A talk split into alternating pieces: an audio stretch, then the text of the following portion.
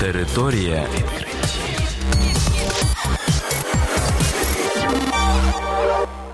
Це програма «Територія відкриттів». Кілька слів про новітнє та надзвичайне. І я, ведучий Богдан Нестеренко. Вітаю вас, шановні слухачі.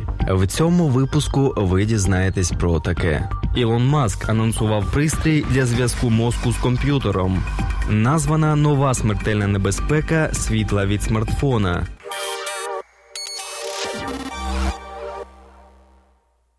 Генеральний директор SpaceX і Tesla Ілон Маск пообіцяв незабаром розповісти про успіхи компанії Neuralink, створеної ним в дві тисячі шістнадцятому році для розробки нейроінтерфейсів, пише Science Alert.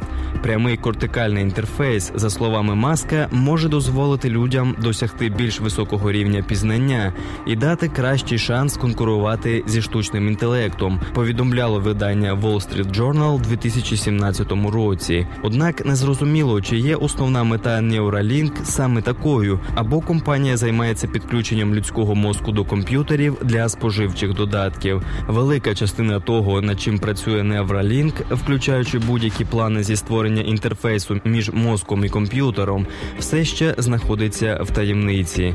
З початку квітня джерело видання Bloomberg заявило, що Neuralink протестувала на щурах новий спосіб імплантації електродів у мозок.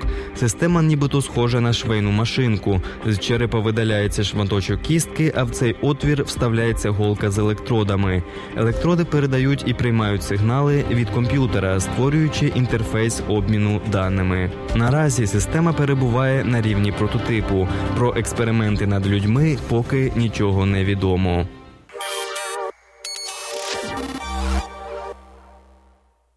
Фахівці довели, що світло від мобільного телефону або ноутбука може викликати смертельні наслідки.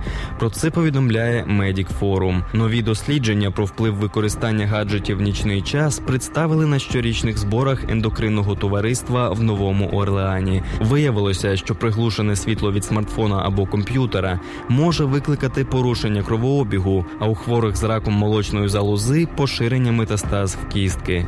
Фахівці опитали пацієнтів з таким діагнозом і дізналися, що вони відчувають на собі вплив нічного світла. Ймовірно, світло від гаджетів порушує вироблення мелатоніну, який відіграє важливу роль в придушенні зростання новоутворень. Раніше про зв'язок між тьмяним нічним світлом гаджетів і прискореним метастазуванням раку молочної залози на кістки не було відомо.